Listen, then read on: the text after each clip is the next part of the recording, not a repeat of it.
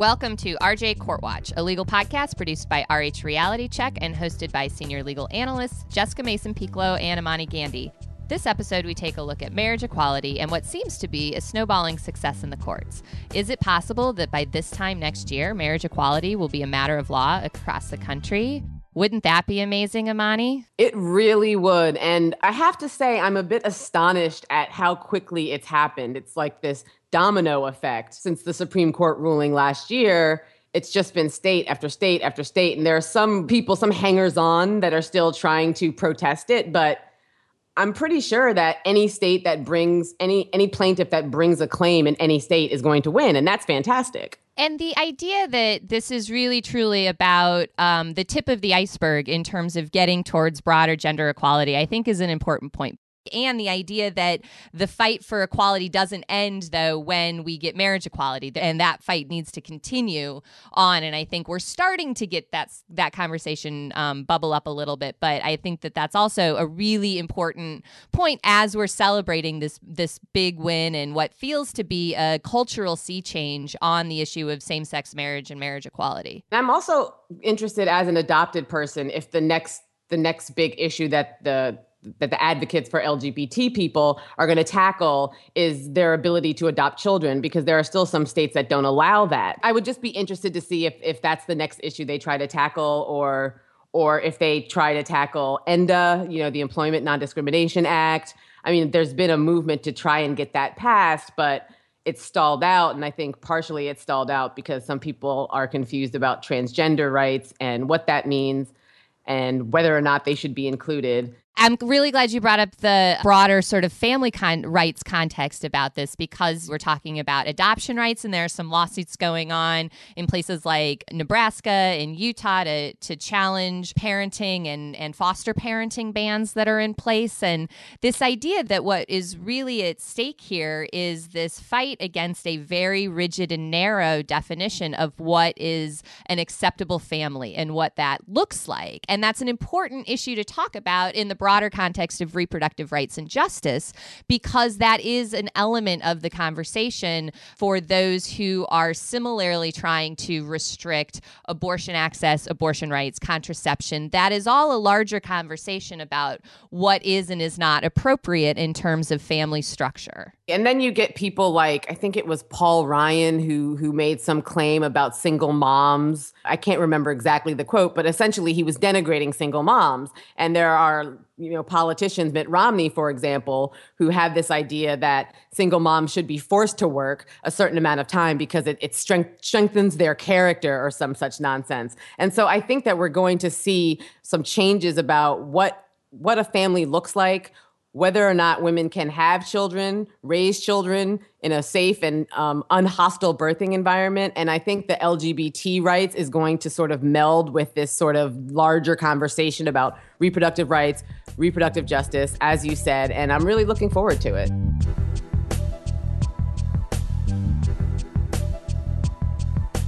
It's been almost a year since the Supreme Court handed down its decisions in U.S. v. Windsor and Hollingsworth v. Perry and set the stage for marriage equality to take hold in the states.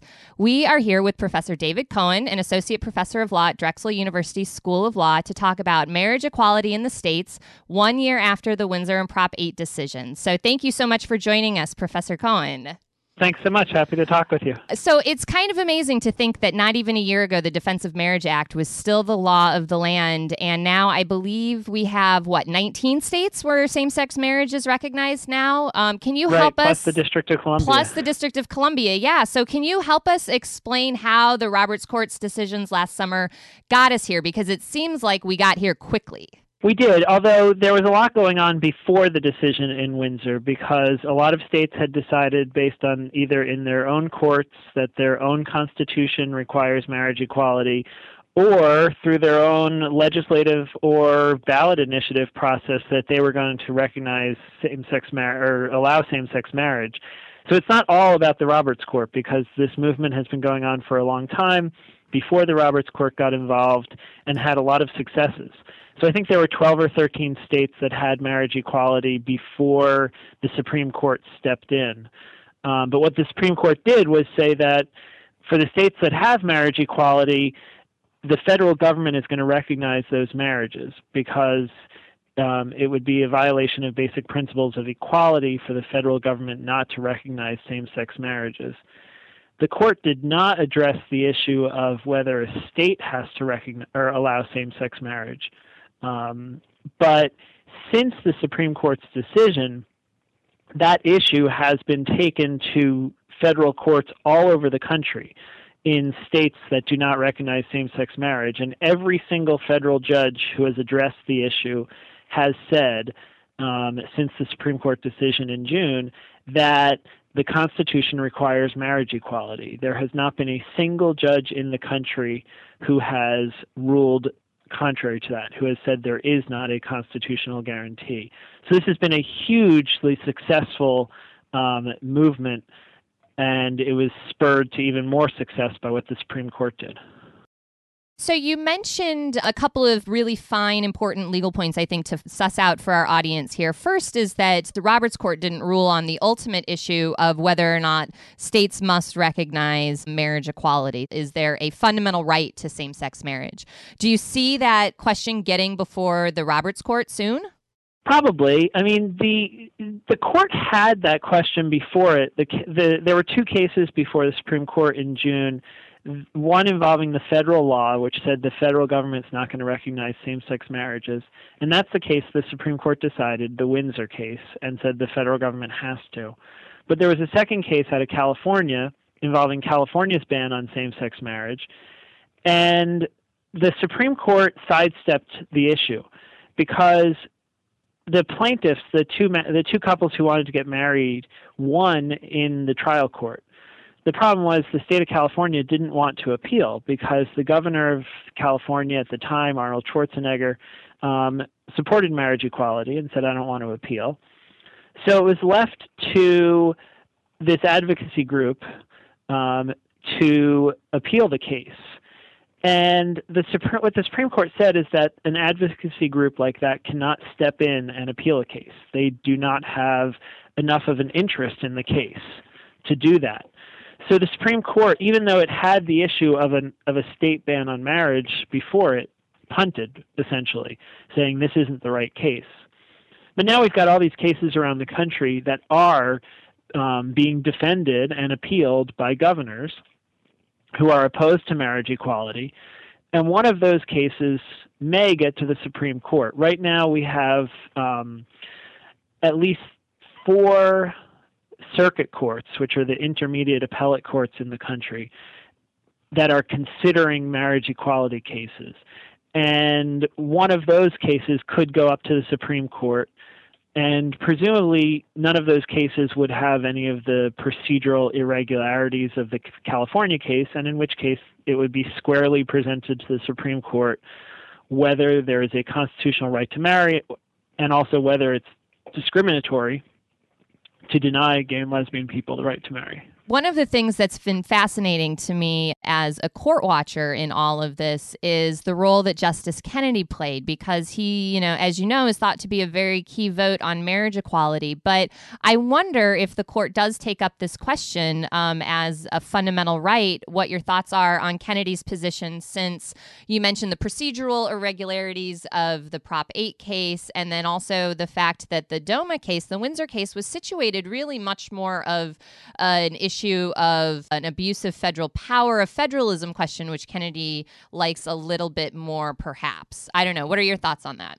Yeah, I mean, just, Justice Kennedy has an interesting track record when it comes to gay rights because he has issued some of the most important decisions based in principles of equality and dignity um, with respect to gay rights. He's written the opinions and he writes in very flowery language that is inspiring.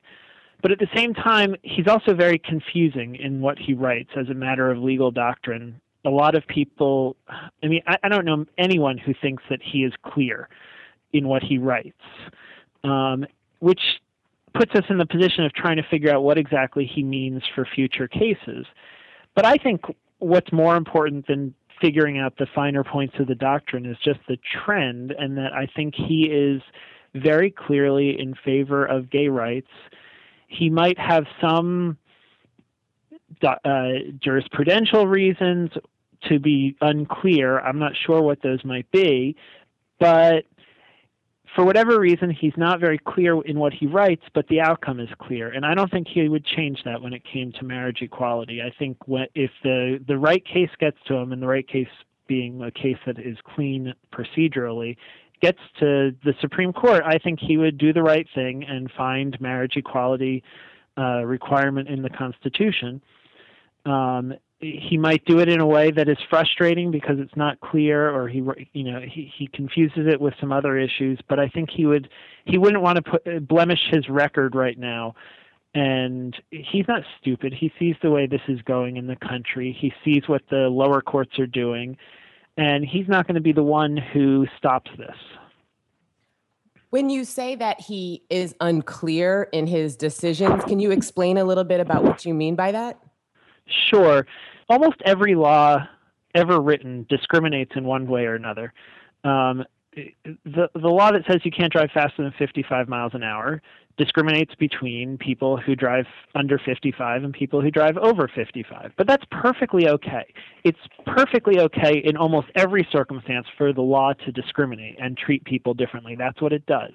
It's just not allowed to do it based on certain categories of uh, or certain characteristics and one of the claims for um, in the world of gay rights is that laws that classify based on sexual orientation or laws that discriminate based on pe- people's sexual orientation should be treated the same way as laws that discriminate based on sex or based on race, meaning courts should look at them more closely. And this has been uh, an effort by uh, advocates for a long time to try and get courts to recognize that discrimination based on sexual orientation is um, should be treated similarly. And these claims have been put to the Supreme Court, and Justice Kennedy's opinion in these cases has not clearly answered the question. He has not clearly answered it no, he has not clearly answered it yes. He's just confused everyone. And so if you read Justice Kennedy's opinions and try to ask yourself afterwards, well, is discrimination based on sexual orientation now like your run of the mill discrimination between you know people who drive too slow and people who drive too fast? Or is it like race and sex? And it's hard to answer that question after you read his opinions because he's not clear. So we would love it if he were clearer and i don't know why he's not. He's not a stupid person that's for sure. Um, but for whatever reason, he can't bring himself to write with the clarity we would hope on this basic issue. And he gets called out about it. I mean, the, the dissenting opinions, Justice Scalia and Justice Alito, are furious with him in their dissents, saying, You're not being clear. You're basically confusing lots of areas of law, um, but he does it anyway. One of the things that's been really interesting to me as the campaign for marriage equality has taken a stronger hold in the states is the pushback that we've seen with the expansion of state level religious freedom restoration acts and these sort of broad blanket freedom to discriminate laws under the guise of religious liberties. And I was wondering if you could just speak to that a little bit. Sure. I mean, uh, some states have tried to say that if there's marriage equality, it's going to be uh, too burdensome on the religious business owner who's now going to have to take pictures at a gay wedding or make a cake for a gay wedding or treat uh, gay couples the same uh, when they come into their business. And some states have tried to get an exemption in their basic law that says uh, it, an exemption for saying that businesses can discriminate based on sexual orientation. And the these are interesting issues because there aren't protections in a lot of states. Most states don't have protections that say that businesses right now are prohibited from discriminating based on sexual orientation. So in most states right now, a business owner can discriminate based on sexual orientation already. Uh, most states, businesses can refuse to hire someone based on sexual orientation. So these these laws about protecting religious freedom are one unnecessary because the states for the most part allow this kind of discrimination in the first place and two are really just writing bigotry into the law um, because it's saying that we're going to let people treat people differently based on sexual orientation.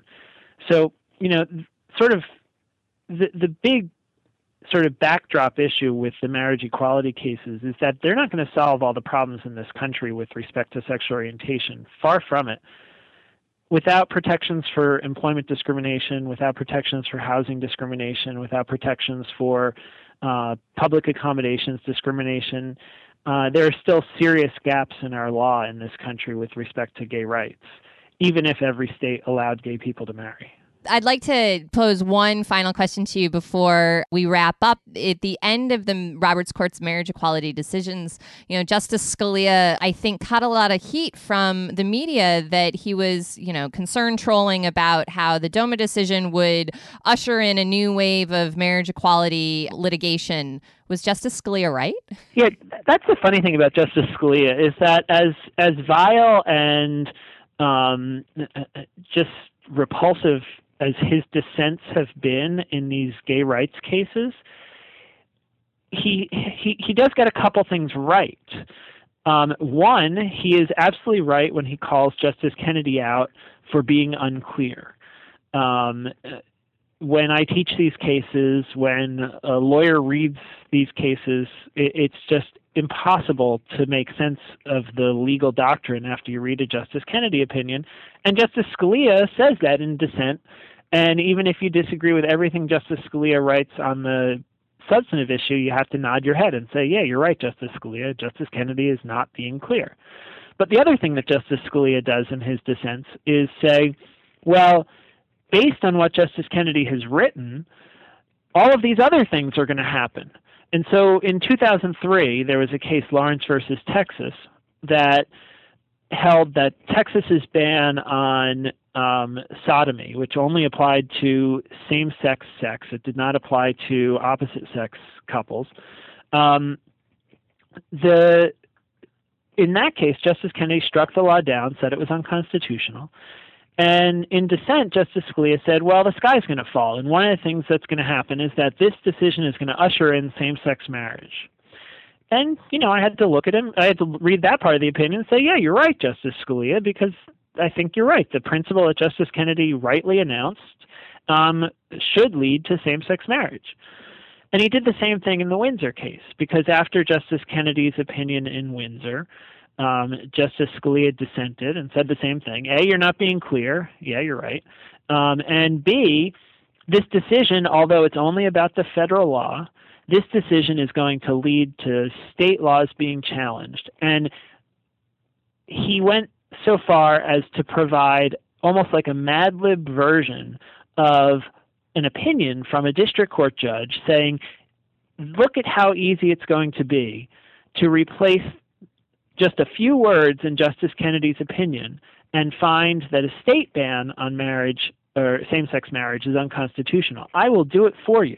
And he struck the words from Justice Kennedy's opinion, inserted different words, and showed how you can take Justice Kennedy's opinion and find for marriage equality in the states. And, you know, I had to look at that part of the opinion and say, you know what, you're right, Justice Scalia. And the lower courts have done the exact same thing. They have said look, the Constitution requires marriage equality. Even Justice Scalia agrees with me. And so they're sort of sticking it to him, saying, okay, you were being, I don't know, sarcastic, witty, clever, whatever he thought he was doing with that section of the opinion. And we're going to take your word for it and say you're right. And so Justice Scalia, in his own um, way, has done a lot to help the cause for gay rights um, in his dissents who would have thought that would have that it would be Justice Scalia who provided the form order to usher in uh, marriage equality at the state level? That's fantastic. I love that image. Yeah, I mean, it's uh, I I wonder if it, who wrote that part of the opinion. Was it a clerk? Was it him? If it was him, is he kicking himself? If it was a clerk, is he talking to him? Will he ever talk to him again, or her again? Um, whatever it is, uh, you know, Justice Scalia, by all accounts, is a smart man. If he didn't see this coming, that his dissent was going to be used this way, it was a huge blind spot. Um, and and that's poss- that's possibly true. I mean, he he seems to be completely blinded by his homophobia and bigotry, in these dissents. And it seems that that's what's happening. He is providing a, a framework for the lower courts, and he doesn't realize that's what he's doing because he's just so outraged that anyone could think gay people are equal. Um, so you know he can go to his he can he can finish his career and whatever he does after that with this anger about it while the rest of the country moves forward. Well, maybe he and Bryan Garner can write a new book on how not to create form orders for the lower court. yeah, that I mean, it, it's certainly not good legal writing or not good judicial writing to do what he's doing, but he can't help himself, and I really do think he's blinded by his rage at what he thinks is just a crazy thing that the court is doing. Um, and you know what? Let him be angry in his corner while while the rest of us move on. Absolutely. David, thank you so much for your time and for helping us walk through what is a fast and furiously changing legal landscape. Um, I anticipate that we'll have a lot more to talk with you about on the topic of marriage equality. You have a forthcoming book that we are very excited to talk to you about also um, on uh, anti choice clinic violence. That will be a very important read. So hopefully we can have you back soon to talk about that. Um, but I again, would, I would love you. to, and thanks so much much for uh, thank you so much for for talking about this. Like you said, you know, who knows what it's going to be in a week, but it's it's exciting because everything's going in the right direction right now. Thanks for listening to RJ Court Watch, a legal podcast produced by RH Reality Check. Join us for future episodes where we take a look at the close of the Supreme Court term and break down the pending contraception and clinic buffer zone cases. For more coverage of these issues, be sure to visit us at www.rhrealitycheck.org.